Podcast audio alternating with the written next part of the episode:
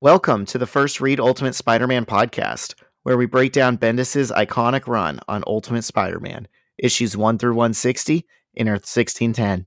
I'm Zach. And I'm Johnny O. Johnny O, how you doing today? Excellent. How about you? How are Um, you doing? I'm actually, I think I'm coming down with like a mild cold, so my, my voice might sound Oh, a little no. different today. Oh no. Well, other than that, I'm good. Okay, that's good. It hasn't sounded any different so far. And are the cats still getting along? The cats are doing great. You're going to see them, not the listener, but John will see them running around behind me. They're kind of in this room and hyper right now. Nice. Well, I I mean, I don't want to I, I know we're not jumping into it right away, but I am excited to talk about these issues. You know, we've got the Green Goblin and as I've already told Zach, I I think I have a very interesting something interesting to talk about at the end of this one. And I'm and I'm excited to get your opinion on it, Zach.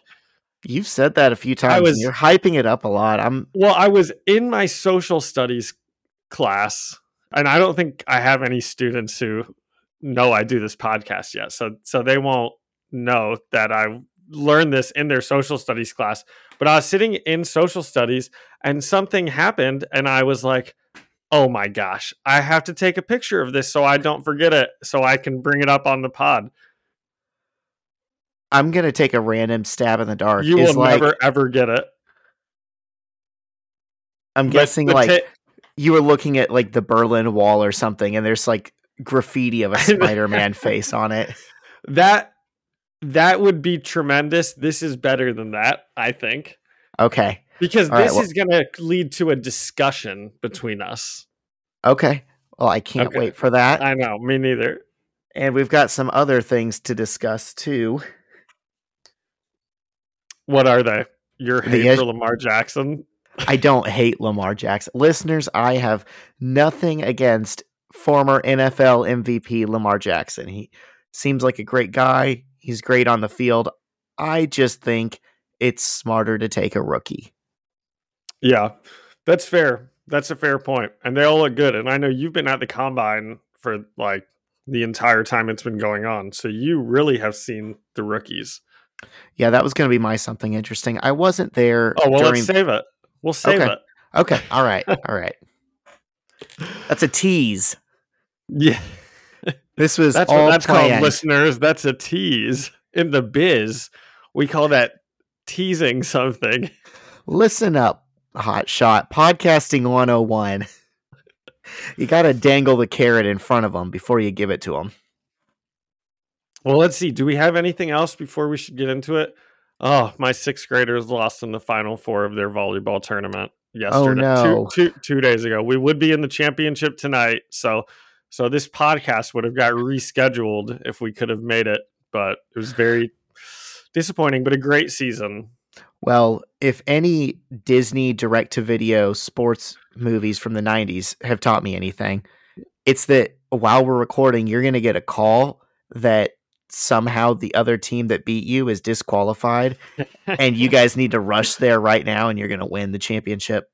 it turns out, and I thought this was legal, but they had a dog playing volleyball. Can you believe that?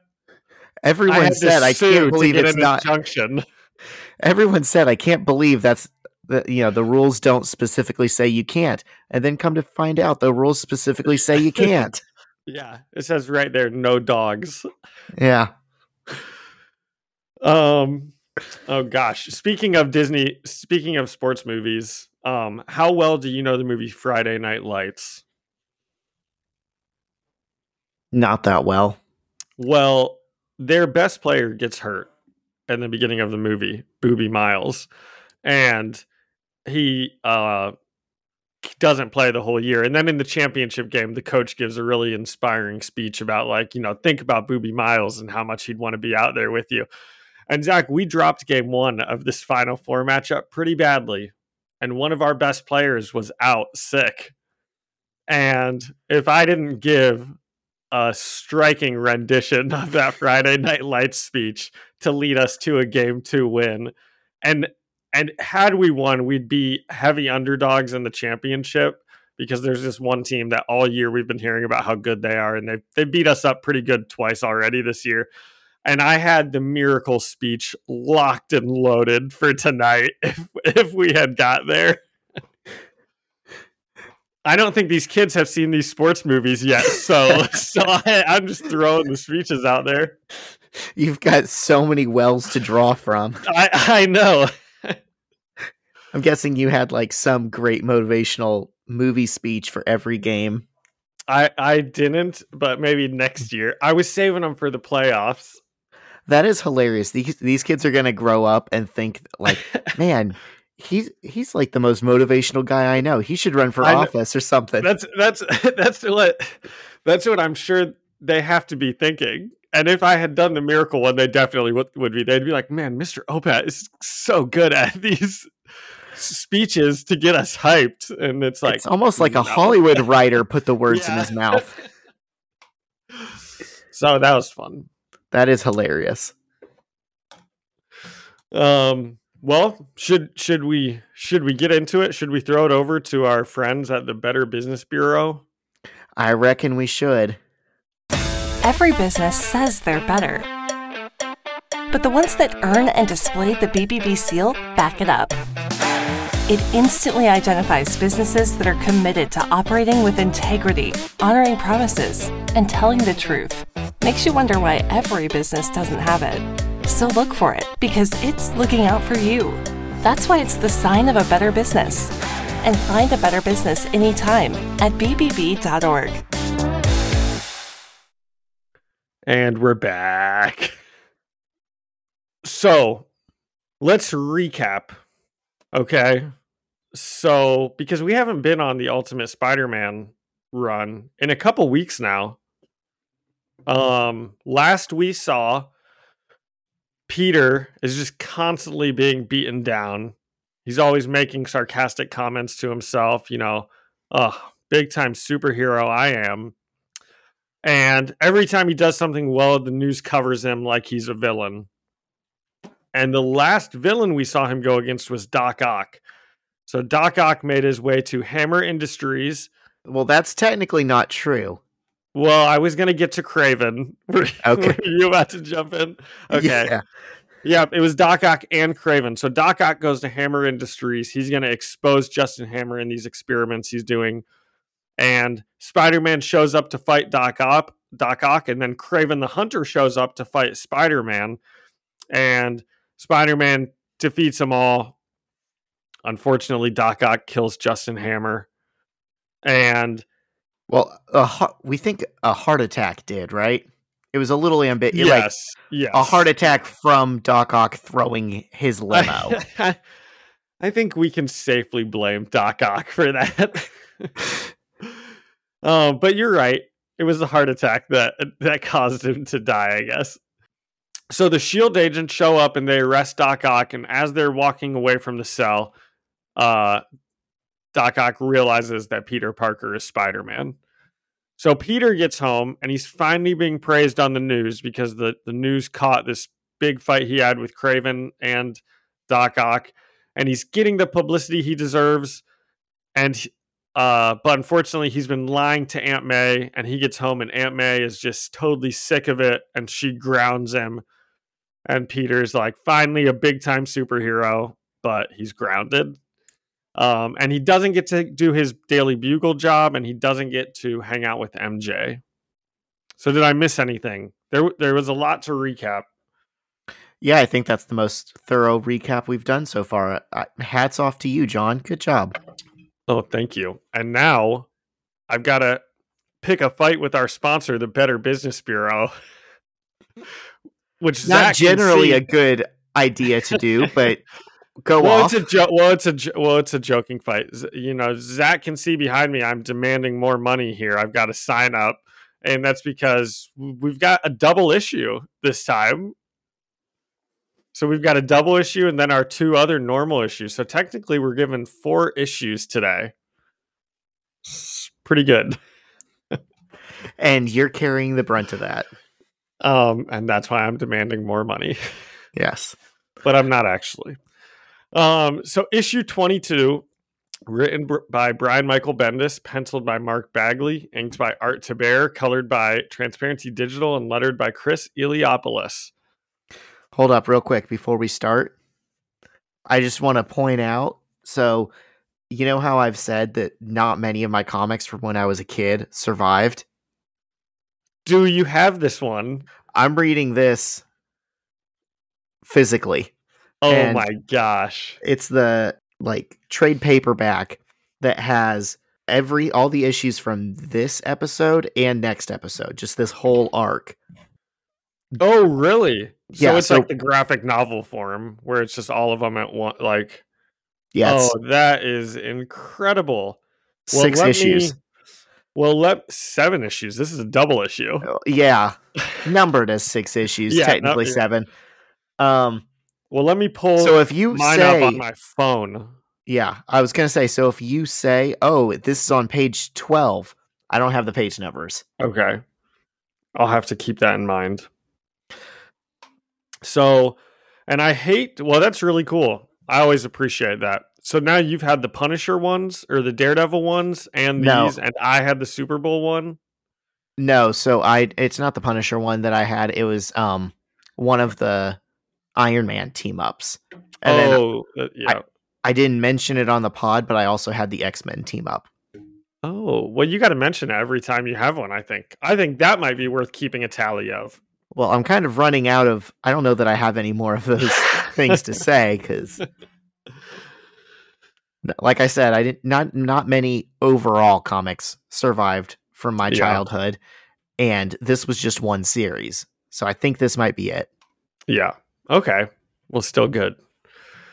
And I hate to do another recap, but to start off this issue, we actually get a recap of what happened with the Green Goblin earlier. So, Norman Osborn experimented with a wonder drug called Oz on a spider, and that spider bit Peter Parker and created Spider Man. He then tried to use the formula on himself, Norman Osborn, that is, and it turned him into a huge goblin creature. He was driven mad by the drug and killed his wife and attempted to kill his son Harry. And Harry was sent to Colorado. Uh, and no one really knows where Norman or the Green Goblin is. Last we saw, he was being shot at and he fell into the East River. So, Zach, from there, do you have anything to add on the recap? Or are we ready to get into it? Yeah, I think we're ready to get into it. Okay. So we open on a city street, lots of hustling and bustling and people walking around. And then out of nowhere, a group of street youths on rollerblades skate in all tough and just start mugging people. And the leader says five different times, twice as sweet as money earned. Is that like a catchphrase? It must be his. I He's- He's trying to make it stick, but no one even knows who he is, so it, It- doesn't it- matter. it seems like it's so incredibly like goofy of a thing to just be saying like over and over again as you're rollerblading around and mugging people. He says it to like everyone.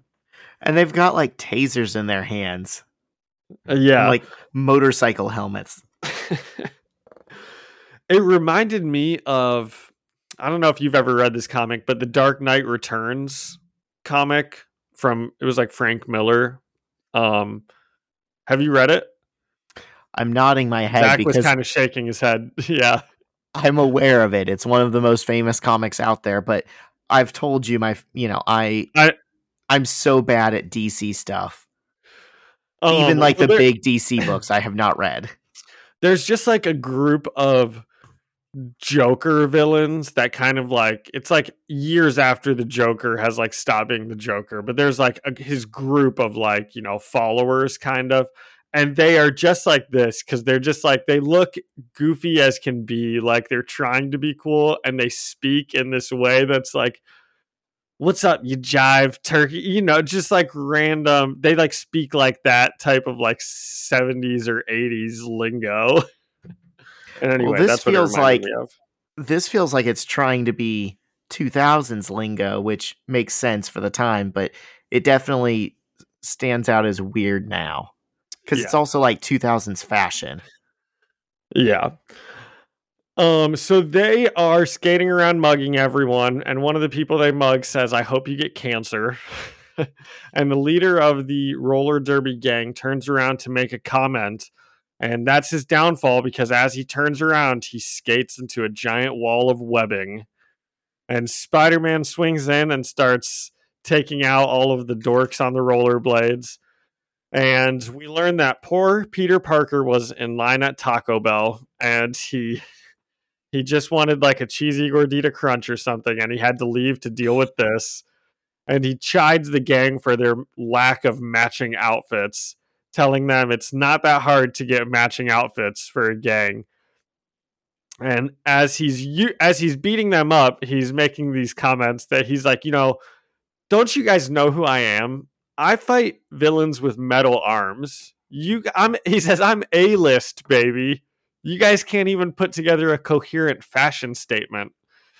Um, so Spider Man beats him up easily and swings away, and and hopefully he heads back to Taco Bell. Um, but we see that he doesn't. I know. Unfortunately, he was not going back to Taco Bell. He's unless he made a pick stop. But he swings back to school and he lands on the roof and he's getting changed back into his normal clothes. And while he's getting changed, we kind of get cuts that he's supposed to be in science class right now. His teacher's teaching about something or other. Do you have a note of what they were teaching about? I must have just been totally out of my depth in it, so I didn't even comment. It's like chemistry. Okay. So Peter changes real fast and rushes into class late. And we kind of find out that he's been doing this during his lunch break because he doesn't get to sneak out anymore because he's grounded from Aunt May. So he's been sneaking out during his lunch to do some Spider Manning. And now I did bring up the chemistry that they're doing because as Peter walks in, the professor or teacher is talking about some elements and he asks Peter a question. And Peter knows the answer, and the answer is Avogadro's number. And then, which Zach, have you ever heard of that?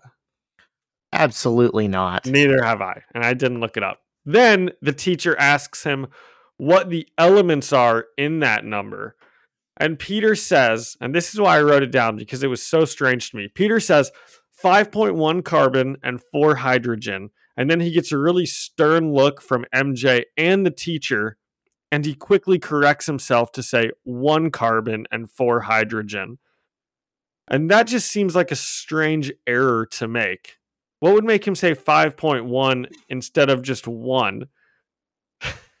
Did this jump out to you at all, or, or am I being strange by by thinking that that's a weird, like, why wouldn't he say two carbon, four hydrogen, and then correct it to one and four?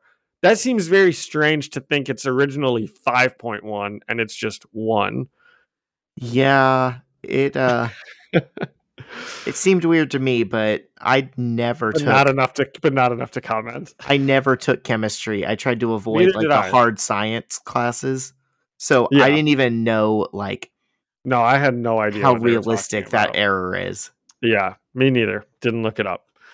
So MJ and Peter are talking after class, and as a result of the Spider-Man vs. Kraven show, Kraven or Kraven fight, Kraven's show actually got canceled, and MJ is getting pretty familiar with Peter, talking about how exciting it was watching him on TV, and then the conversation, like, like she's getting like she's fine with talking about Spider-Man stuff in public. Is that what you're saying? Um, let me look at the picture because I actually meant she's getting when I say she's getting pretty familiar with it, I meant um okay, may maybe that is. I guess I more meant when she was she was like, "Oh my gosh, I was sitting, you know, I was so exciting sitting there watching you and she was kind of leaning close to him and I think later on doesn't she like talk about making out like which i was going to get to in a bit. So that's what i meant when i was saying getting pretty familiar you know? They they seem to be getting pretty cozy.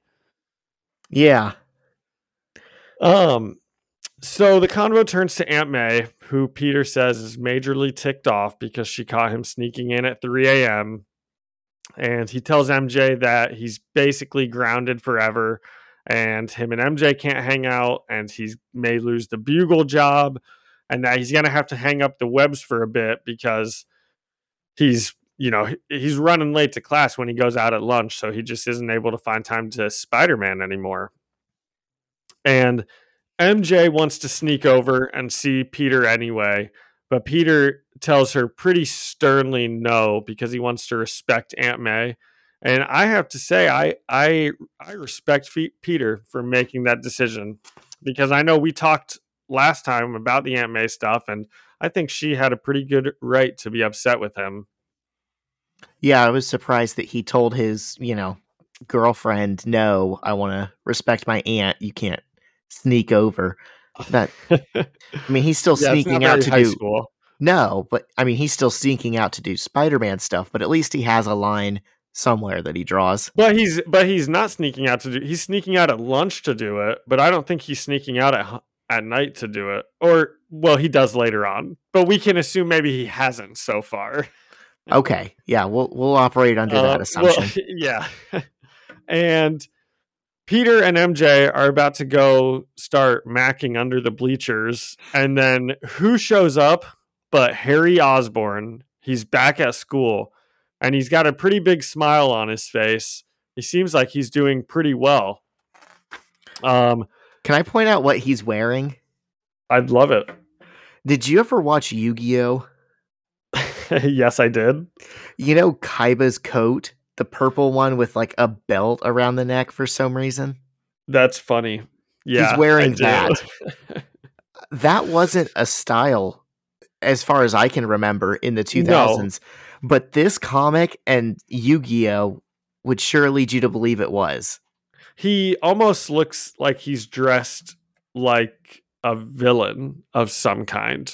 Would you say at all? Like the long purple trench coat kind of thing? I don't know. Well, I've told you before about like color coding in superhero comics, especially early on, like that primary colors were reserved for the heroes, like your reds and blues, and then secondary colors like purples and greens was what they would give the villains. Okay. That makes sense. The only thing about that that doesn't work for this scene though is that Peter's wearing a green jacket. I know that's a, yeah. So would it be uh, a total spoiler that you'd want to even give up if I said does Harry turn into a villain in this run at all? Because for for people that don't know Spider-Man at all, historically Harry Osborn turns into the Hobgoblin or a goblin of some type. Um, but I don't know if that ha- and Zach, you don't have to share. You can say yes or no. I don't want to give you anything because part of the fun of this podcast is this is your first time Okay. with it. I'm not going to tell you the fate of any character. Okay. That I like it. I shouldn't ask, but I have to.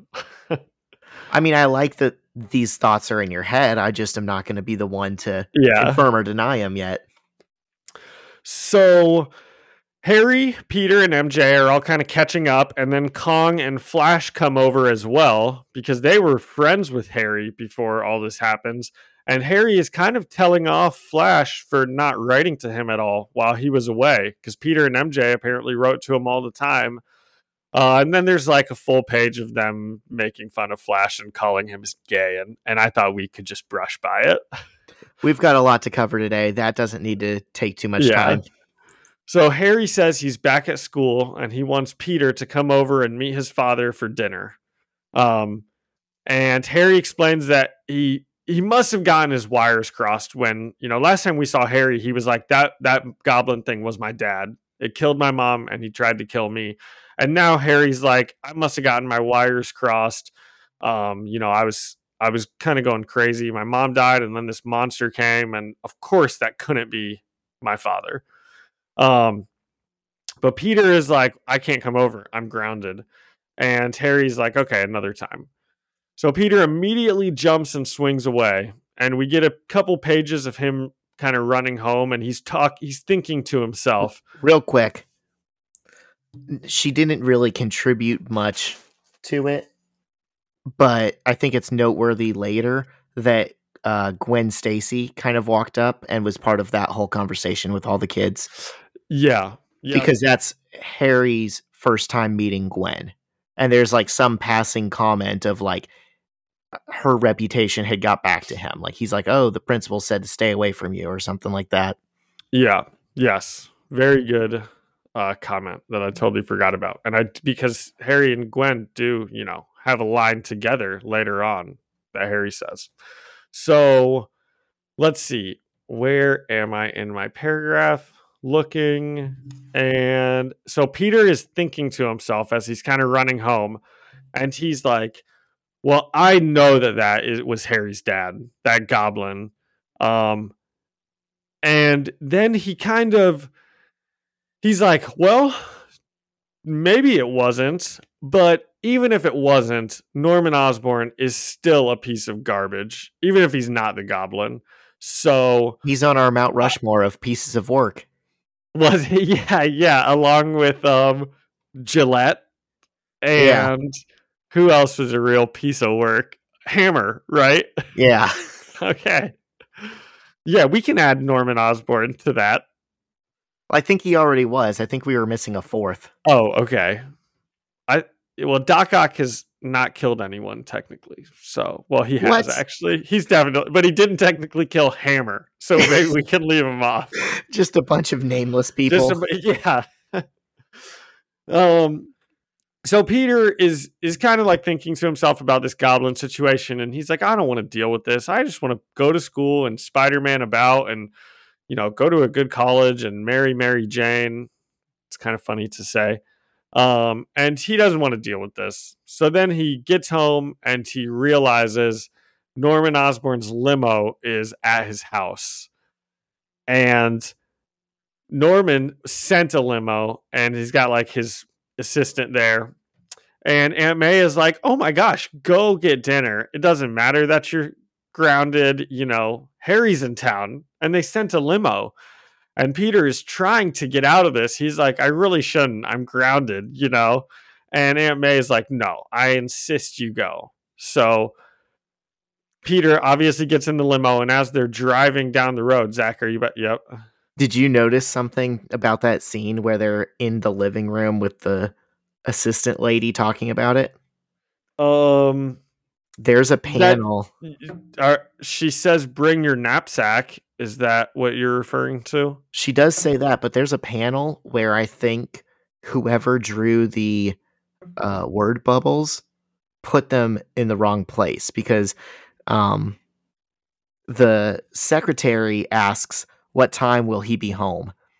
And then Aunt May and Aunt May says, what time would be appropriate? "Yeah, ma'am."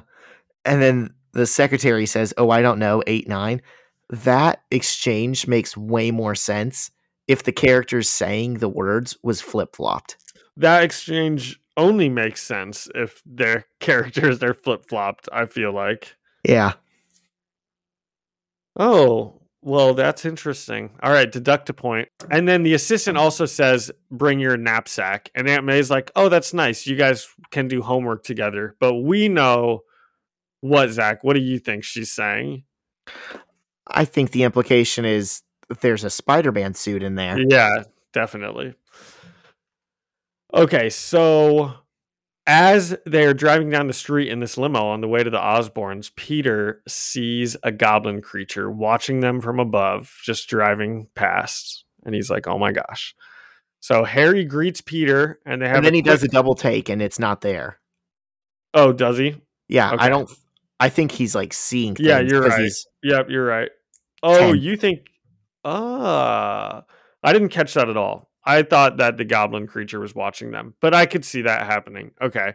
It's a little ambiguous. So Harry greets Peter at the door and they have a quick convo about how Harry just spoke with MJ and boy is she in love with Peter and they're like trying to have the rest of their conversation and Peter's just like but wait she actually said that like those words and Harry's like yeah it's fine and Harry's like trying to move on with the conversation um and Harry says they need to double with that Gwen Stacy girl that he just met. Um, so Harry takes Peter back to see his father so they can talk. And I think that's so strange that he's like, invite. I'm trying to imagine me inviting my friend over and then being like, okay, my father is right through this way. Go, he, he wants to talk to you, I guess. I'm not coming with. You know, Harry says he has to go back and finish his therapy session that he walked out of to greet Peter. Yeah, that's so weird. so Peter walks into Norman Osborn's humongous office, and there's a TV playing a clip as he walks in of the news of Spider-Man taking down Doc Ock. And Norman Osborn emerges, and he's like, "I've watched this 40 times or five times or something. I don't remember the exact amount." Um, and so many times he burned a hole in his TiVo. So is that what he says? I've watched this clip so many times this weekend. I thought I was going to burn a hole in my TiVo. That's yes. So Peter walks in. He immediately must know, like this guy knows who I am. He's showing. A, he's got a Spider-Man clip already playing. Um, and Norman emerges and he's like, "So, do I look better or worse than the last time we met?" And Norman tells Peter that he's done being Spider-Man. You know, he can't have this drug experiment of him running around in this childish costume doing these, you know, crazy childish things. Norman's like, we have bigger things to discuss. Um, and then he says, so that's what Norman says. He says, We have bigger things to discuss, like how I'm alive. And then as he says this, he jabs a syringe into his neck. And as he's doing the syringe in his neck, he says that he's evolved. And Norman transforms into the Green Goblin right in front of Peter's eyes. And with that, our double issue ends, which we moved through pretty quick. It was it did not feel like 44 pages, I will say. That's why I didn't realize it when I when I kind of assigned our readings uh, because I skimmed through all of the issues beforehand just to know like you know, oh, this is a good little like these three issues work together as yeah. one complete story for an episode. I skimmed this one and had no idea I had just read two issues length. Yeah, I I completely agree. So, what did you think of this one? I like. Besides it. that, the pacing we obviously both thought was pretty good. Yeah, I think it's noteworthy. The last time we saw him in Goblin mode, like his head and hands were green, but his chest was still like, you know, skin colored he's completely oh, green that's now. Right, that's yeah. right, and it was like weird looking. I thought because yeah, it, it's definitely it, better that when he that he's fully green. Yeah, it bothered me in that you know those first issues. This is how he's going to look now, like for the rest of time. Yeah, I wonder if they planned on like making him more green the whole time, or if it just came out at first and people were like, oh, he does not look very good. Like, we just need to make him all green because he's my, the green goblin. My guess it was a choice from the original colorer. Maybe this is a this issue is colored by someone different, and the first guy was like, "Oh, but what if it was just like seeping into his head and his hands for some reason?" Yeah, I like it. Yeah. But I remember the first time we saw him, I was like, I think that this might be the Green Goblin, but it doesn't look like any Green Goblin I've ever seen. So, right. Yeah. Ultimate Green Goblin is definitely one of one. Well, since we are kind of on the art, I am glad we're back to uh like this ultimate Spider-Man run where you know, I I think this I like the way this is drawn a lot, and it's just consistent from issue to issue, which is also kind of nice. Yeah, it's I mean it's all Mark Bagley for yeah. years and years and years. And Mr. Bagley, if you're listening, if John likes you, that's high praise because he he only likes things that look good. I, uh, yes, well said. Yeah. Um, have, so do we have her? I I actually just thought of a rating. If you don't have one, I did too. I was gonna say okay. holes burned in your TiVo. Ooh, that's a really good one. Okay, I was going to say, and I don't even know how we would do this, but I know earlier I said the leader says five times twice as sweet as money earned. So out of five, or how many mu- times? How, how many? Yeah, how many times sweeter than money earned out of five is this issue? Well, I don't understand the out of five. I'm gonna. I was gonna say like eight times sweeter than money earned. So would that be like an eight out of ten? Sure. Okay, or we can do holes burned and the TiVo, Either way, I'm gonna give it a nine out of ten. a nine out of ten. So this Yeah. this issue was nine times sweeter than money earned. Yep. I I also liked it. Nine out of ten is very high praise. I think I'm going to give it an eight out of ha- eight and a half out of ten. Okay. All right. So, we do we have anything else to add with 22, or are we ready to get into 23? I don't think so. I'm ready to get into it. Like, like you said, these three issues all flow together pretty well. So uh, you know they were easy reads. Yeah. So, issue 23 was written by Brian Michael Bendis, pencils by Mark Bagley, inked by Art Thibert, colored by Transparency Digital, and lettered by Dave Sharpe. We open on Peter in his full Spider Man costume swinging through Manhattan at night. And he lands on a roof, rips his mask off, vomits over the edge, and says to himself, Oh God, what am I going to do? We then get a flashback to 12 minutes ago. Norman Osborn is in full goblin mode, standing over Peter, and Peter is staring in fear while Norman smiles menacingly at him. Norman says, Okay, just so we know who's in charge. And from the other side of the closed door, Harry yells, Dad, it's here. And Norman says, Be right there, Harry. And he looks back at Peter and says, Aw, poor Harry. Everyone around him has a little secret identity, and he has no clue about any of it. Harry Harry does come across, I think, in this run as like a clueless rich kid, you know, who just like goes about his life um eh, without a care in the world, kind of. and we and and I'm sure you're about to say, and maybe I should just let you get to it, but we learned that that's because he's like being hypnotized to, Yeah. to think that. Yeah, his head is unbothered. yeah. So Norman tells Peter Harry is a lot like his late mother, living with his head in the sand. He says the difference is that Harry's mom used 12 year old scotch to dilute herself into a haze, while Harry only needs the best hypnosis money can buy. And he says uh, the hypnosis on Harry is the best money he ever spent.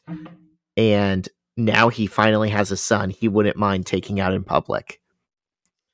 mean Yeah, piece of garbage of Mount Rushmore. Yeah. So that um that therapist Harry had been talking to, that was that's his hypnotist. And Norman injects himself with another serum and says, and I and I think they mentioned it's someone named Doctor Warren. "Yeah, Norman Norman mentions. Which does that mean anything to you? Is that a villain? Are you spoiling something? To he doesn't I don't think he comes back up in Okay. this run." okay, Um Norman injects himself with another serum and says, "Ugh, this is the worst part." And he then painfully changes back into his human form, naked. And he tells Peter everything that he said about Harry will be their little secret, their bond as men, the first of many. Such a weird way to talk to a high schooler as a It- grown it- man. it is. Um, but I thought one, uh, one thing that really like stepped out of this to me is Norman really has this serum under control. It seems, you know, he injected himself with it. He turned into the goblin. He injected himself again, and he turned back. So he's not like a crazed monster at this point. You know, he's very in control of what he's doing. I'm gonna push back on that because how many experiments do you think he did on himself to get it that No, perfect? And what do you think those effects were on him? Yeah, we we do hear, and even in the like recap that it gave us in the last episode, it says the experience the experiments have driven him crazy. But I guess when I say he's like in control of it, that's what I mean. He's in control. He might not be thinking straight, but he's in control of his actions. You know, he doesn't like Hulk out and destroy stuff. Right. Yeah, that makes sense. Um, so he stands and puts on a robe and he says, From this day forward, Peter belongs to him. He will work for Norman and be rewarded for his work and have a good life. But if he refuses, Norman will torture and murder May and Mary Jane. And he continues, Then I might delight myself in beating you to the edge of death.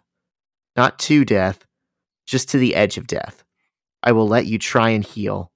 I will watch you struggle through broken bones and severed nerves and tissues. And most probably you will heal. And then, just as you begin to feel yourself becoming human again, I will beat you to death. Do we understand each other? Good. Let's go. pretty pretty tough villain speech. Yeah, it goes hard. Did it yeah. not kind of did it not kind of remind you of the to the pain monologue from um Princess Bride? I don't know that. He the guy's like paralyzed on a bed and the the bad guy like comes into the room and he's like let's duel to the death and he's like no not to the death to the pain and he's like i'm going to disfigure you so badly that you're going to be in pain for the rest of your life and people are going to you know be scared of you when you walk through the streets and he like bluffs his way to the bad guy dropping his sword and he legitimately couldn't have fought him if he wanted to this I, plays like that. I I definitely this sounds familiar not because something else came before it because this was like back in the early 2000s but I think that I haven't heard another speech that talks about like beating you to where you're basically dead and then once you heal I'm going to you know beat you again to yeah. in, to that point. Maybe it was like a Bane Batman thing or something, I don't know. I'm going to deny you the satisfaction of letting your pain end. It's like yeah, the gist of it. Yeah. So the scene changes, and we're in the Osborns' living room with Harry. He's smiling like the beautiful idiot he is, and holding a VHS tape, saying, "Feast your eyes, baby! It's the Dateline piece. They sent an, adva- an advance copy. It's airing Friday night, but you get to see it first. Is it like um it would be nice to be as like happy and, and like I don't know, airheaded as what Harry seems. I don't think they had the the term back then, but would he be like a himbo? Yes, that is exactly that's a that's a perfect description of Harry. yeah. So, um Harry asks Norman, "What's with the robe?" because keep in mind his best friend just went into his dad's office and they talked and his dad comes out wearing a bathrobe and uh, norman tells him he was in the sauna and harry's like oh yeah that does make sense that he, he sure loves that sauna and he turns on the tv and a reporter explains norman osborn's backstory that his bioengineering company burst onto the scene in the 90s and made him very wealthy. And uh, he sent Wall Street into a frenzy when he announced a mysterious new product called Oz. Then last November, there was an accident that destroyed an Oscorp facility and killed dozens of employees and almost killed Norman himself. And he disappeared for a while after the accident, prompting rumors that he has died in it too and the reporter says the rumors went flying, but no answer came until tonight. Tonight, for the first time anywhere, Norman Osborn, alive and well, speaks. He's come out of hiding, out of self made retirement, to speak about that fateful night that destroyed his life and about how he plans to rebuild his life and his company again from the ground up. And the interview continues, and Norman says he believes the accident was sabotage from his competitor, Justin Hammer, and he believes Hammer had his wife killed. He says he and Harry went into hiding from Hammer, and with Hammer now dead, they felt it was finally safe to come out of hiding. And Peter is sweating through all this and just says, Gotta go, and runs out of the room. And Harry asks, What's wrong, Peter? Norman puts his hand on Harry's shoulder and says, Let him go, Harry. You'll see him tomorrow. Then we fast forward to the present. Peter is walking into the front door of his house. Because And- that all happened. We started 12 minutes ago. So that all happened in the 12 minutes that we kind of saw in reverse, which I liked how they opened that. You know, Yeah, I always was- like a good starting somewhere and then 10 minutes earlier or something. yeah, it was a little different. You know, I'm glad they don't do that like, Yeah. all the time, but for this Yeah. issue, it it worked. Yeah. So Peter's walking into the front door of his house. Aunt May is waiting up for him and asks, How was your limo ride, Mr. Rockstar? And he says it stank. May apologizes and says, I shouldn't have made you go if you didn't want to. And Peter says, I'm sorry about Saturday night. I didn't mean to lie to you. May says, It's okay. It's your first girlfriend. We'll chalk it up to experience. And Peter starts crying and pulls Aunt May in for a hug. And she looks surprised at first, then starts comforting him. And she asks him, Are you okay, sweetie? Peter tells her it was just a long day.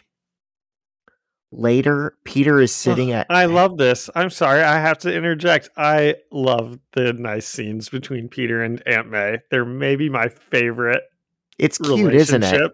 Yeah, it definitely is. Later, Peter is sitting at his desk in his basement, and he's still crying softly to himself, and again asks, What am I going to do? The phone rings, and Peter lets it go to voicemail, and the message starts out Peter, it's Mary. Pick up if you can. And he answers the phone quickly, and MJ asks him if he's still grounded, and he says, I don't know. I don't think so. He asks if it's too late for her to come over, and she says it's almost 11. And he says, Man, I really need to talk to you. This, some really horrible things. But he's interrupted by a knock on his cellar door. And he tells Mary Jane about it and says he thinks it's Harry. And MJ's like, At 11 o'clock at night?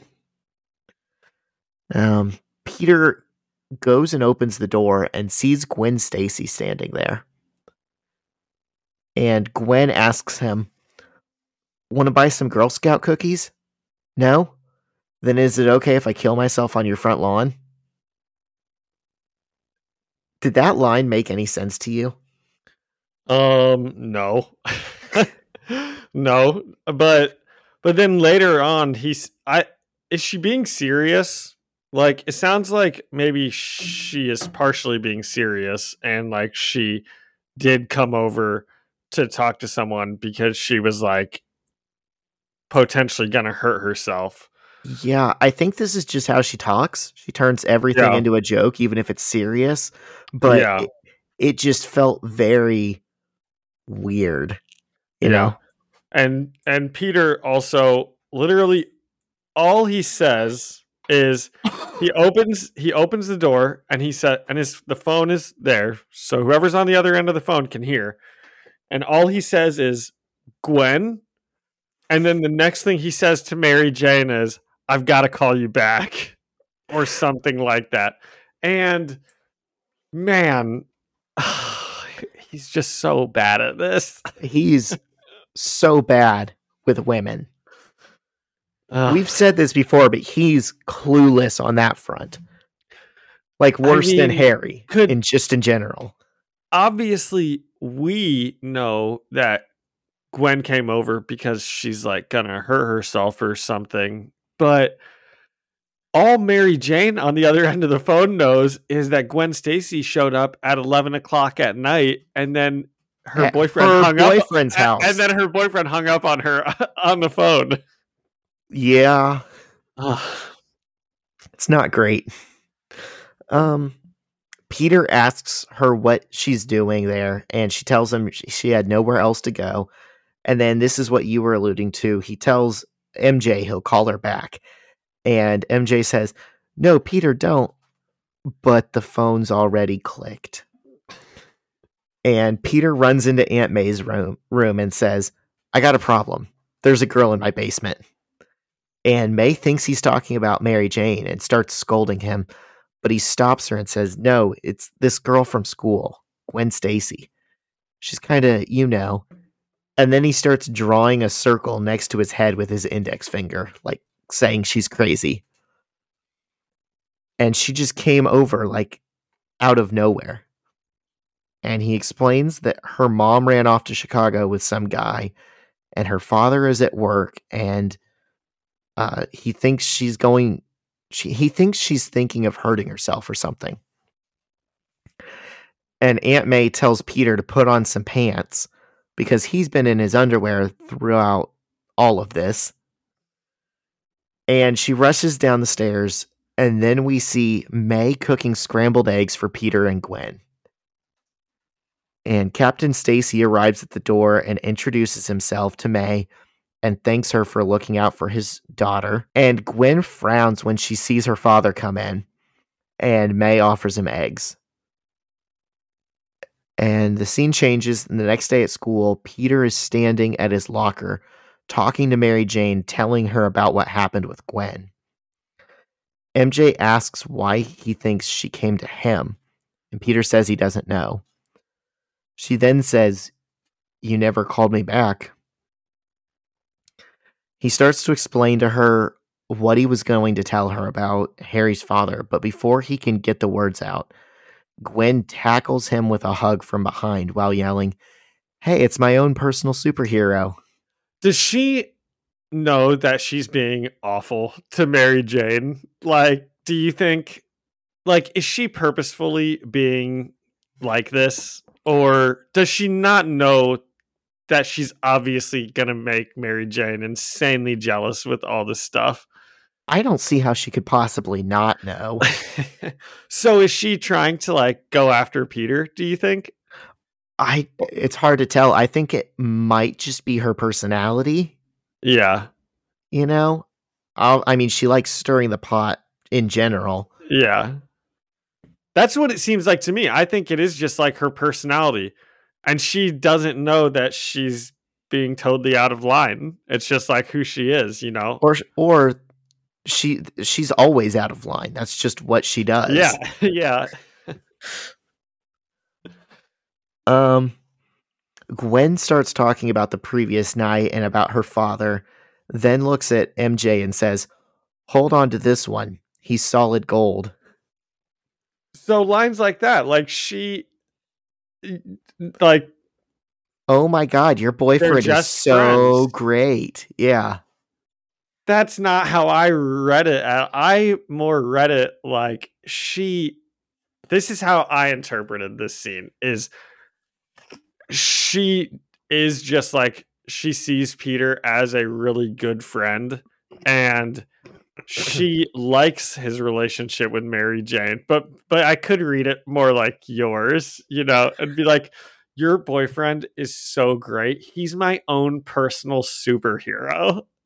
Yeah, that's the great thing about like comics as a medium is you know, it's not like a movie where it was delivered one way. Like yeah, this panel you can read it as her being sincere and like hey, Mary Jane, like he's a good dude.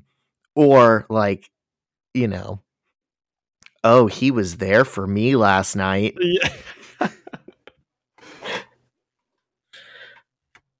um Peter gets called on the intercom to room 222. So the the conversation kind of gets interrupted with both girls. And when he gets there, he's greeted by the counselor lady from a few issues back she starts talking to him about um, the Osborns being back in town and says, You went over to their penthouse last night. Did Norman Osborn reveal his new abilities to you? Did he threaten you? Did he tell you that he's aware you're a Spider Man? And Peter understandably, starts freaking out and says, There's someone else in this room, isn't there? Who are you people? What's going on? And the lady says, Do you want to take it from here, sir? And the window of the room starts to twist and blur. And Peter says, Get out of town as the issue ends.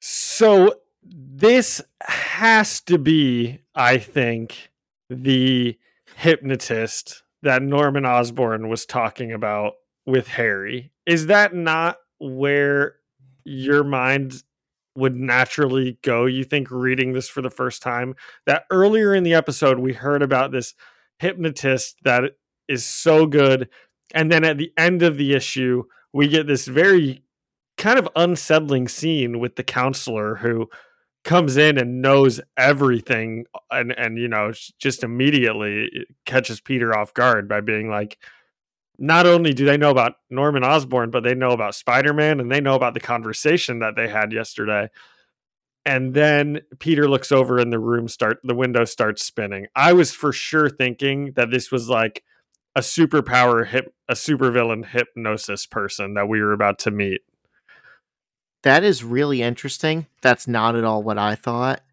Partially because I've read this before and I knew like who it was, but I think even if it had been my first time reading it, if I had known like a little bit about Spider-Man, my assumption would have been, "Oh, it's Mysterio."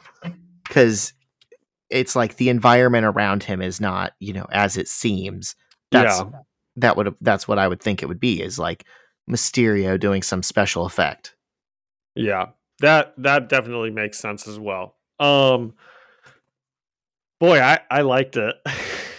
I know this was another good one. Yep. Um, Honestly, we didn't really. Well, I guess we we got a lot of. I mean, every scene in this I think was really good as I look back through my notes because the first scene with him talking to Norman as the Green Goblin is phenomenal um, and everything with Harry is great.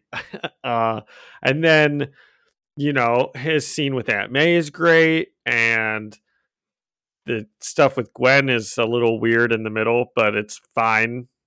Um, and then at the end, this scene with the counselor, I mean, it's it had me on the edge of my seat going to the next issue.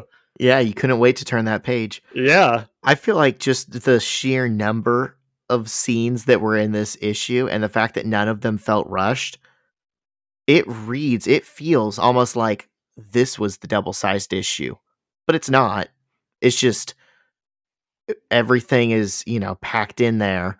Not, yeah. Not, there's not a single panel wasted. Yeah. Um, do we have a grading scale?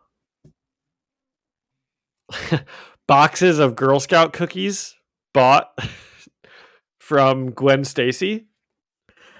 Yeah, let's do boxes of Girl Scout cookies. Okay. Um I am going to give this one 9 out of 10 boxes of tagalongs. Okay. I'm going to give it 9 out of 10 thin mints. Okay, perfect.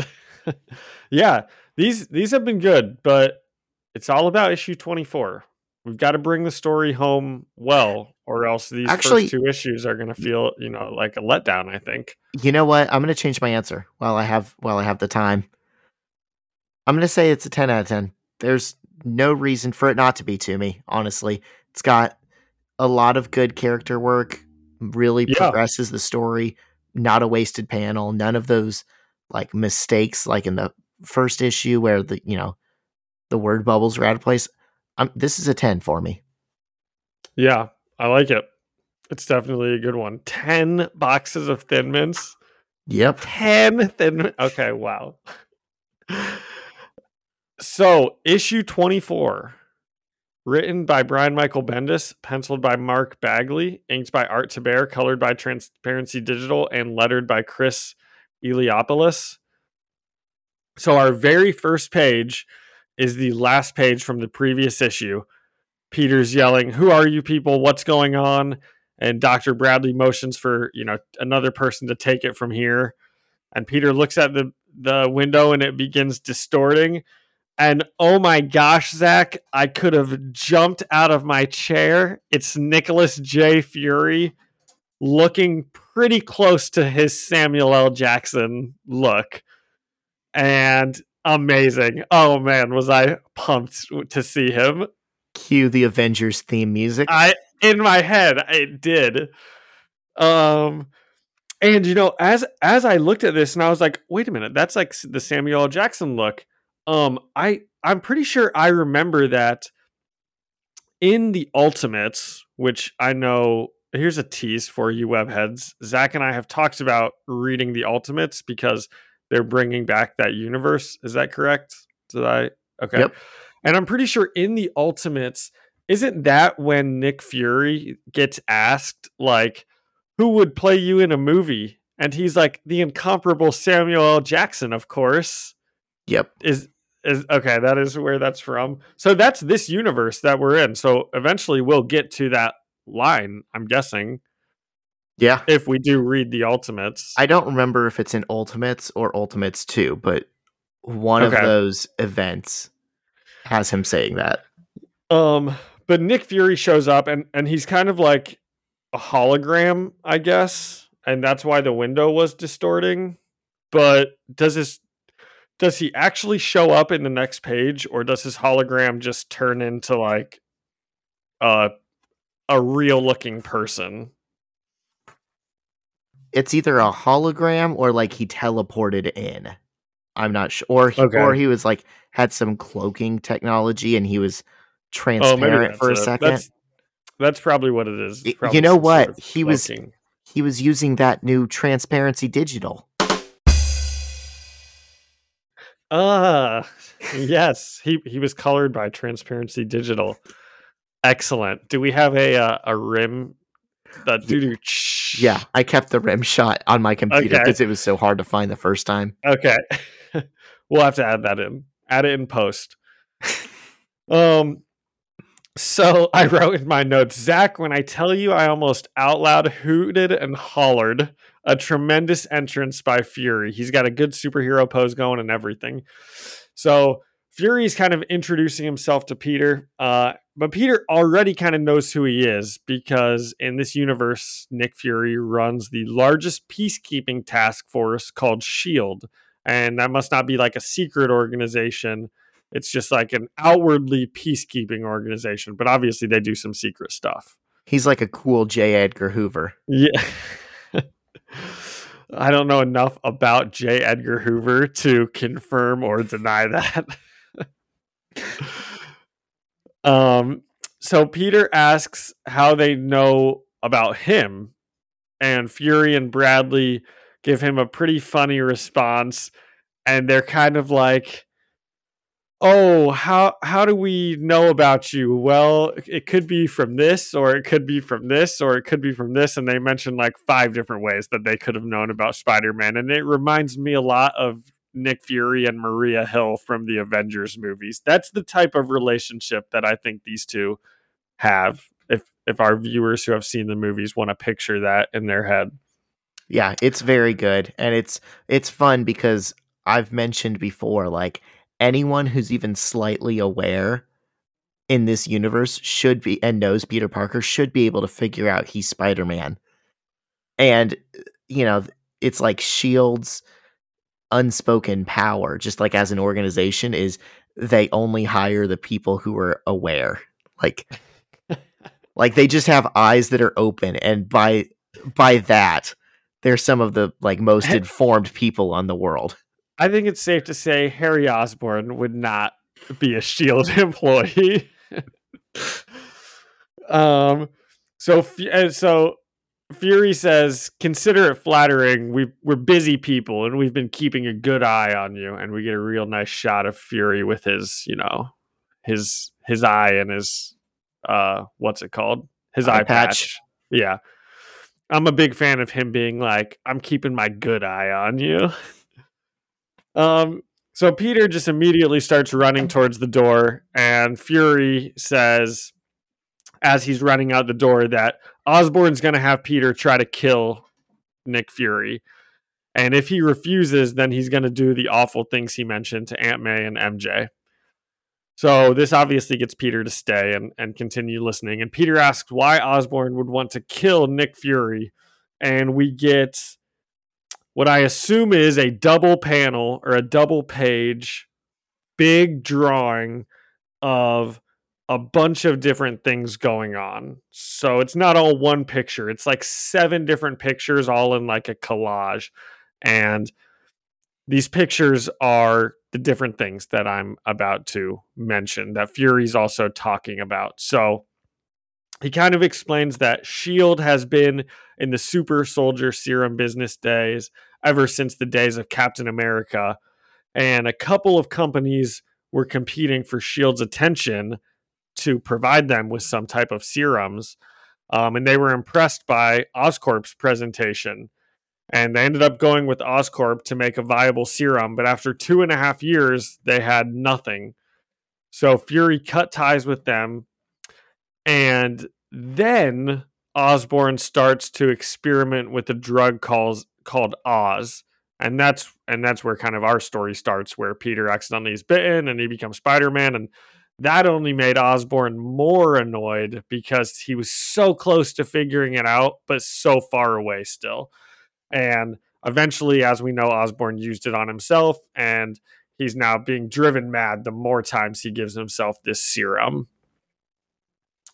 Um, and the timeline of that double page was somewhat confusing to me, but the timeline of the super soldier serum in the movies is also pretty confusing because it's like they got it to work with Captain America, but but now he's saying that companies were vying for their attention for it but if it worked already in the 50s, why are companies still working on it in the year 2000? You know, um, and then they say nothing, and then it seemed like they cut ties with Oscorp, and then they invented this drug called Oz. And I would have thought they were working with the drug Oz those two and a half years. So anyway, it was a little confusing, I thought, but not so confusing that you know it, you're able to get the gist of it. I think for sure. Yeah, all it really has to set up is why Norman Osborn was like in the business of trying to create monsters or superheroes in the first place and the fact that he yeah. would have some kind of beef against Fury. Yeah. Um so Peter asked Nick Fury an extremely uh, viable question. If they know all this, why don't they just go stop him? And Fury says that this type of thing isn't Shield's jurisdiction, which made me laugh because every single time we have seen Shield in the past, they have been walking up to a place and being like, "We'll take it from here. This is our jurisdiction." And now they actually have to do something and Fury's like, look, we can't just go and start arresting people. We don't have proof of this. Or what he says is they have proof, but they're not allowed to spy on Americans. so none of the proof that they have, they can use to arrest him. And it's like, that's baloney. That is just, that is a different universe. You guys are now like pretending to follow the laws in. Or it's a commentary on like cops or what law enforcement agencies might actually do. But Shield isn't. Uh, but Shield is the good guys. Wouldn't they? They call themselves peacekeepers. Yeah. No one who calls themselves a peacekeeper has ever yeah. had bad intentions. But but I but I just did think it's funny that every time we see Shield, they're always like, "We'll be handling it from here," and now they're like, well, 16 year old kid, if this one's up to you because even though we know all this stuff, our our hands are tied. We just can't go after him yet. That is very funny. They're like all powerful right up until they they have yeah. to do something. um so they, they're like Peter, you're on your own. Um and Fury tells Peter, our intel says he's going to come to you and he's going to order you to kill me. I would, and I read everything in Samuel Jackson voice, and he's like, I would appreciate it if you would say no. Was that a was that a good? That was, was that great. Good, okay. Yeah. yeah, go on. I just like the crossing your arms and like tilting your head as you said it. That's my Sam Jackson uh, body language. Yeah. So Osborn will then either engage Peter right away in a fight or he will go after a loved one, like he talked about. And Fury says as soon as either of those things happen, um, and Osborn endangers a civilian, Shield will be there to go after him. And Fury also tells Peter to not tell his friends or family, or it could get him killed. And we know that this is really going to upset Peter more because for the entire past issue, he's been trying to tell Mary Jane this stuff because it's really bothering him. And now it's like, oh, another reason why he just like can't. Um, hey Percy, my cat is uh, scratching himself on my microphone. Okay, let's get him down before he unplugs it. um, so Peter begins cursing at Fury uh in in the you know whatever they'd be called not actual curse words but in the swear letters. You can just cut this out zach. No, peter you're good. begins cursing at fury. Understandably so. and he says again i just want to date mary jane and go to college. Uh you know and fury says optimism is a revolutionary act and peter responds back who told you that? The guy who poked out your eye? And fury flies across the room at him and kind of backs peter up to the wall and he just very calmly says yes. And peter sincerely very sincerely i think apologizes and fury's like don't worry about it. And i thought it was a cute moment. So peter sees uh mj and harry they're kind of like waving at him from a distance and he just runs in the opposite direction home um and as soon as That he was gets later home- in the hallway. they yeah like peter They didn't catch yeah. him with Fury. Yeah, Peter leaves and then he sees MJ and Harry and he just like goes in the opposite direction because he knows he's like, I don't have anything I could talk to these guys about right now. Um, and right as Peter gets home, luckily he runs home because May is getting into a limo uh, that the Osborn sent. And apparently they've been invited to dinner again. And Peter tells Aunt May that he doesn't want to go and he just very calmly explains that like Mr. Osborn isn't a good man. He might even be a criminal. And May repeats a line that Uncle Ben used to say I've never met a man with money who hadn't stepped on someone to get it. And um, I, appreciate Comrade May and Comrade Ben. So May and Peter tell the assistant lady that they won't be going to dinner. And May asks Peter what they're going to do tonight instead. And Peter, in a very superhero way, just says, I have to go to work. And we get a couple of pages of panels of Spider Man swinging through the city. And he's like, This is it. This is my last hurrah. I am going to the cops. I'm going to the FBI. I am done being Spider Man. I can't have my friends and my family caught up in this stuff anymore.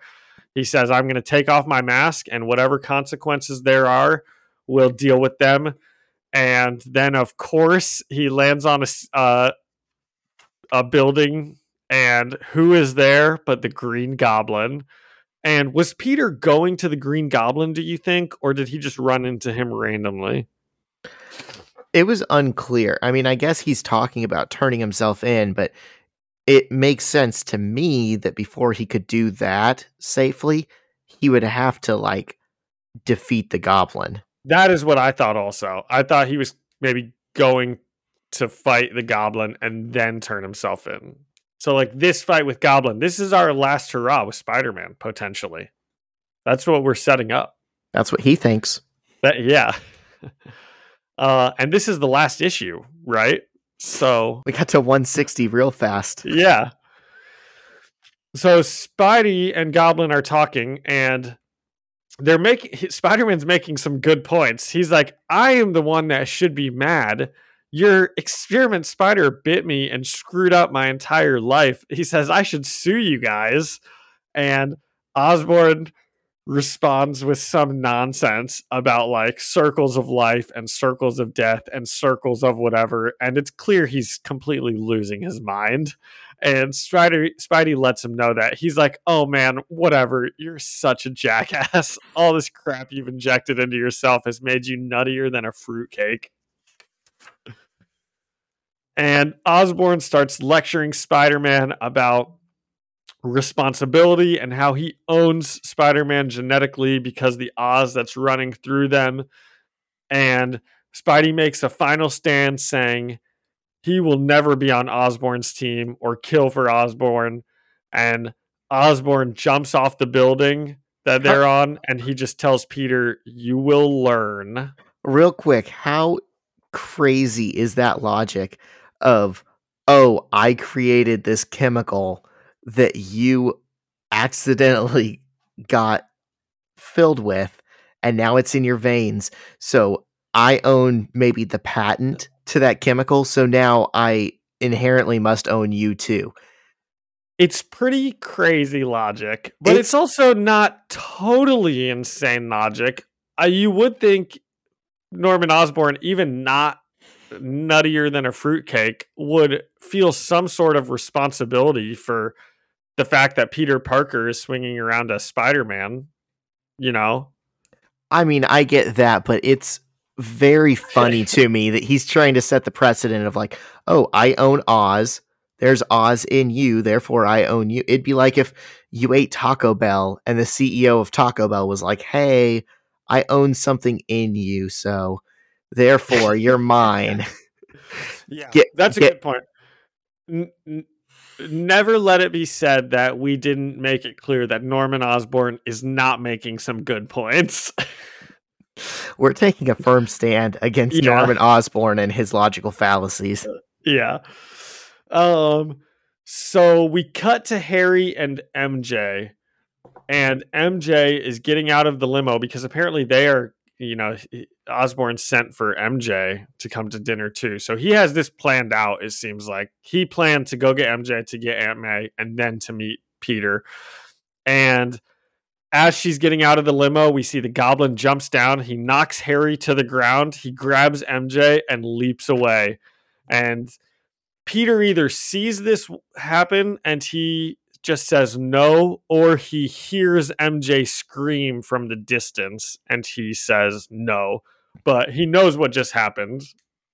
So I'm guessing he was on the roof of Osborn's building. Like, okay. So I, I think we were right. He was going to fight him. He got all the way to his building. Norman was like in goblin mode on his own roof, expecting this. Meanwhile, on the street level, MJ's getting out of the car. So I think I think Norman just jumped off the building and was right there. Yeah. I don't think he had to like go a ways yeah, away. I, I think you're probably right about that. Um I was a little disappointed when this ended because I just wanted like I wanted the climax of the this run which has to come down to a Goblin Spider Man fight at some. And I thought we were going to get it in this issue. And when we didn't, I was a little disappointed. But that doesn't take away from the fact that I still really liked this issue. It just yeah. could have been longer, and I would have liked it more. Well, good news. This arc is longer. It's not a three issue arc, it's a six issue arc. So we're getting that next week. Okay, I I am excited. This has been a really good arc. Um, what do you think? I I for the issue or for the arc so far? For the issue. Um yeah, I really liked it. I probably liked it a little bit less than the other two. I think just as standalone issues, you know. Um I think the first one set more up and I think the second one was just told in a a better way and fit more in. Um, do you have a scale for these for this one? Um, I don't, and I would love to make it something about Nick Fury because of how much I enjoyed seeing him.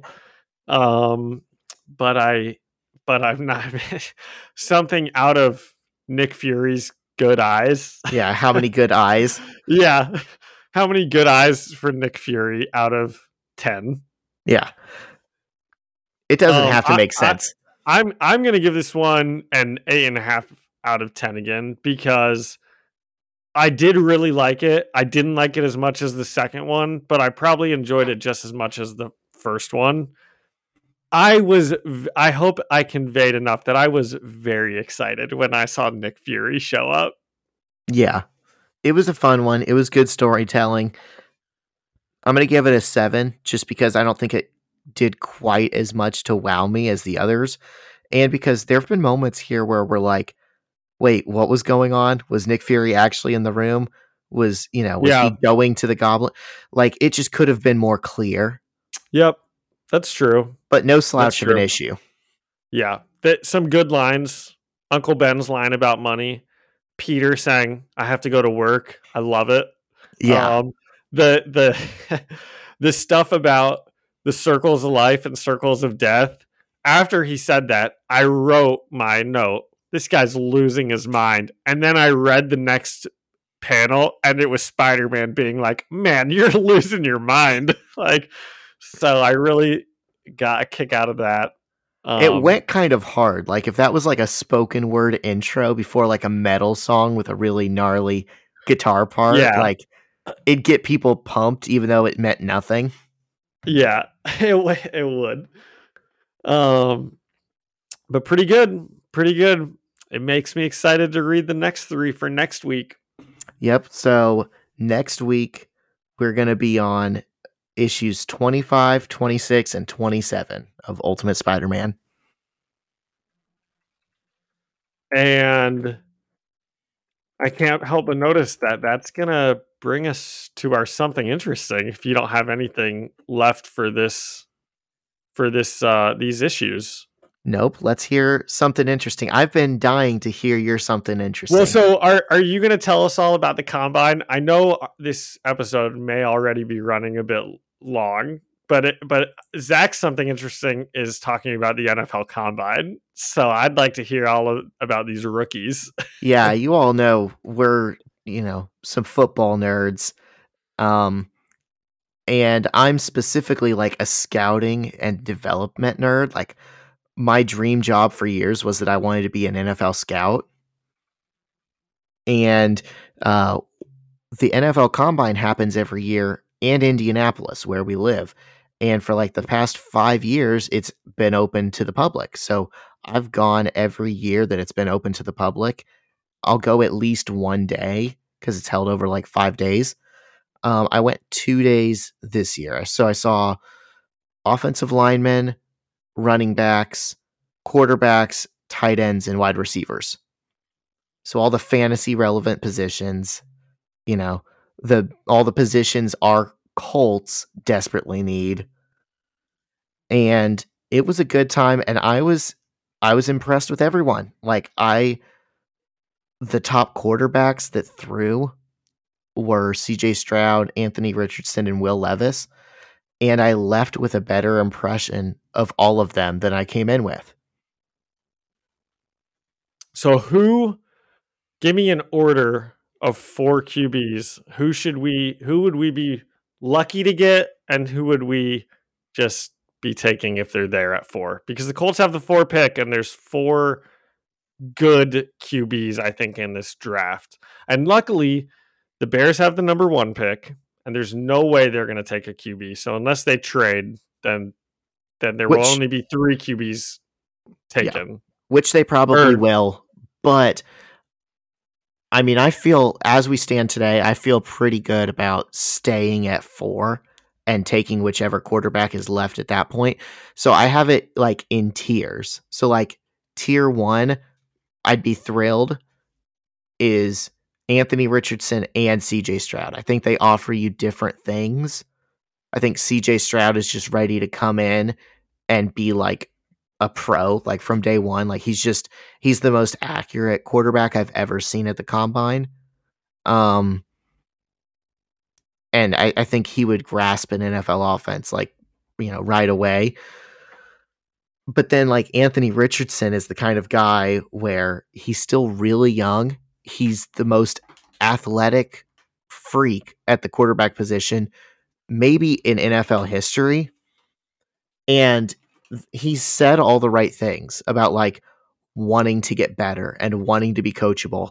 And apparently, he was really smart and mature in the interviews with the teams. And he seems like the kind of guy that if you put in the right position with like smart coaches and you don't put too much pressure on him early on, like you could be talking about like a Patrick Mahomes or a Lamar Jackson, Lamar Jackson, Josh mm. Allen type quarterback in two or three years. Well, it's interesting that you say your tier one would be a Lamar Jackson type quarterback. Because as it so happens, Lamar Jackson, the quarterback, is available. I and he would be my tier one. And then after that, I would go for one of these rookies and be very happy with them also. Uh, but Zach and I have been disagreeing about it, disagreeing about this all week because I I I am a big big Lamar Jackson fan, and I think it's I think it is not very normal that a 26 year old MVP candidate is not just being thrown money at to stay with the team he's on. Um, and I just don't understand it. I I understand the injury risk, but he's an MVP QB at 26 years old. You know that's that never comes along.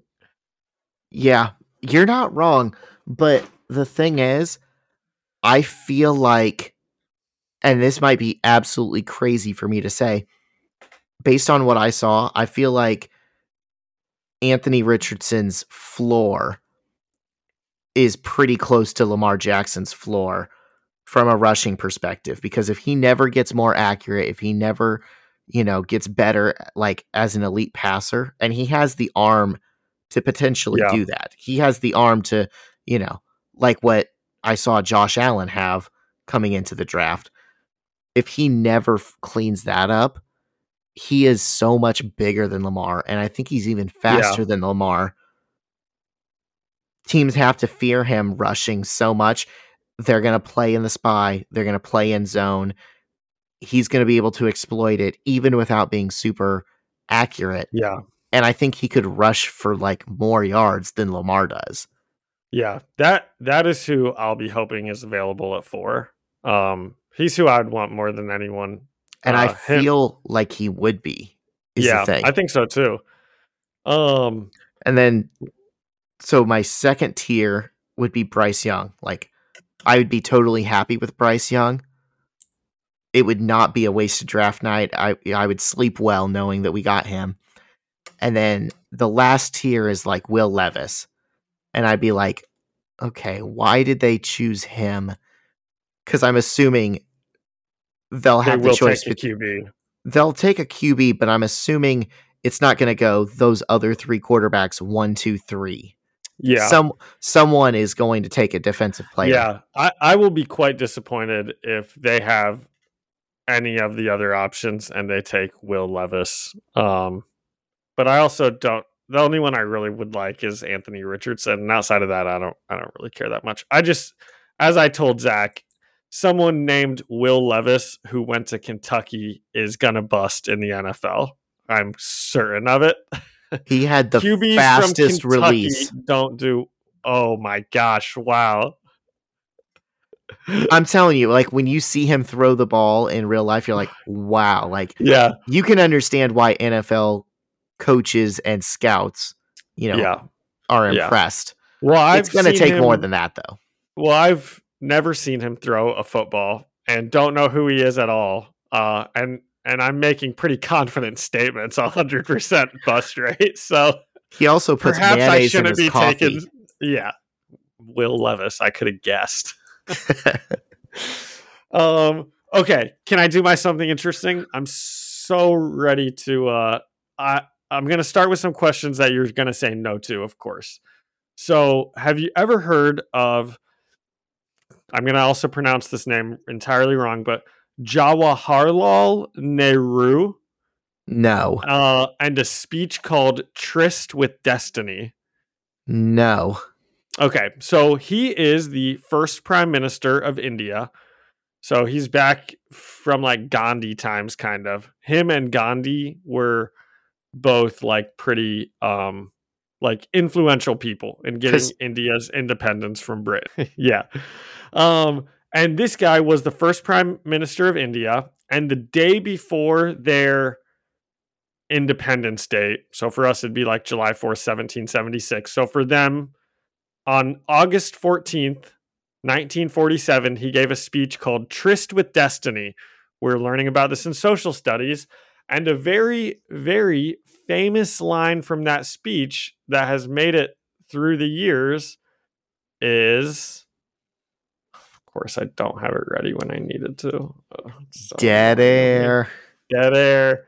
Um, is, and this is 1947, Zach. What year did Spider Man first come out off the top of your head? 1962. 63. 1963. Yep. But, well, hold on. it could have been being made in 62. No, I'm thinking Amazing Fantasy came out in 62 and the ongoing probably started in 63. Okay, I just quickly googled like first Spider-Man issue. It said 63. Anyway, well be well after 1947. And there's a line in this speech, freedom and power bring responsibility. Yeah. I mean, I I can't Does he say help. great freedom and great power? No, it says freedom and power bring responsibility. And then it says that responsibility rests upon the assembly, blah, blah, blah, blah, blah. Right. But I can't help but think that had to have been even subconsciously part of the with great power comes great responsibility line from Spider Man years later. Do you think there was any do you think there's any subconscious thought that got changed with that or do you think that is a total coincidence? When i saw this in class i immediately took a picture of it. I was like i gotta bring this up. My guess is that Stan Lee probably didn't know the source of it, but it's possible that maybe people he had spoken to or something that he had read had referenced it. I i think i think that's probably true. I don't think anyone working at marvel was like following the india independence movement too heavily. But i think that this is too close to with great power comes great responsibility for it not to be somehow connected. Yeah. and just like heard heard the line and then it sat in the brain and then they were like oh this sounds good i don't know where i heard this before but it sounds good you know Yeah, I mean they he lived in New York. Marvel offices were in New York. It's the great melting pot. Like it's not hard to believe that they crossed paths with, you know, an Indian person at some point who was really affected by that speech or was, you know, thought it was inspirational and had said it because that's just something they say all the time. So that means the first prime minister of india nehru was somewhat influential in crafting this spider-man zeitgeist that is now like one of the most popular lines of all time you'd think. With great power comes great responsibility. Is this a bad something interesting? Have i let you down? No, I think I'm worried that this isn't living up to the hype but i i i thought it was really uh, like uh interesting when i saw it That is interesting. In Spider Verse, you know, the event that we read an issue from that had the serial killer Spider Man, Parnell or something. Par- yeah. Patton Parnell, yeah. Um, in that event, there is a version of Spider Man that's like from India, and it's like Pavender Patel or something, so, like you know, some Indian version, version, Peter of, yeah the Peter Parker name, and I don't know that that guy has gotten many more like books. Like he hasn't gotten uh, Spider Punk treatment to my knowledge, where it's like, oh, here's his own little mini series or something. But if he did, I think it'd be really cool if they could work that original line into his That be backstory. Really cool. Oh, Of course, now that we've you said might now that we've I- said it on the record, Marvel literally can't do it. no, but Marvel, just talk to us, okay? India is like the most populated place in the world. If Second you put out a sp- is China did China overtake them? for a while, yeah. Okay. Second, I think there's over a billion people. That's a lot of comic books sold to to have an Indian Spider-Man who has this speech as part of that would sell a billion copies. Yeah. a small cut for Zach and I, Marvel. Just just shoot us an email. you have our numbers. I don't know if you knew knew this, but like you can't suggest things to Marvel cuz then they won't use it. Like you cannot solicit to them. They won't use it. You can't say like in a podcast, "Oh, they should do a story where this person and this person did it." They'll hear it and they'll be like, "Damn, that was a pretty good idea." But I think it's they a they want to maintain like the the status quo that don't send us stuff because we're not even going to look at it. Yeah, And then B, I think they don't want to open themselves up to like a legal challenge of, definitely. Oh, well, yeah, they as a fan, I mentioned this and then they plagiarized me. Yeah. So now that we've suggested this Indian Spider-Man thing, Oh, we've doomed it. We've given it the that kiss would of have been such a good idea. Maybe one of us in the future will work for Marvel and we will get to put this into production. I mean, it's a goal of mine. That's the end goal of this podcast, I Yeah. think. It might take 30 years, but I'm going to write for Marvel. Yeah. And this will be your first issue. Yes. I'll give you a co-writing credit. Oh, I'd love that. Well, that was pretty good. I liked that something else. We got anything else? Um, I don't. I don't. Looking forward to next week. We've got issues. What was it, twenty five through twenty seven of Yep. Ultimate Spider Man, and we're finishing off the Green Goblin run. Yep. And then after that, stay tuned for some ultimates. Ooh, exciting. Okay, should I send us out, Zach? Do it. Well, thank you so much to Ian H- Hickey uh, for our music and Alyssa Seaman for our artwork. And you can find us on Instagram at, at the Fir- First Read Podcast. So swing on by next week, webheads. Bye. Bye.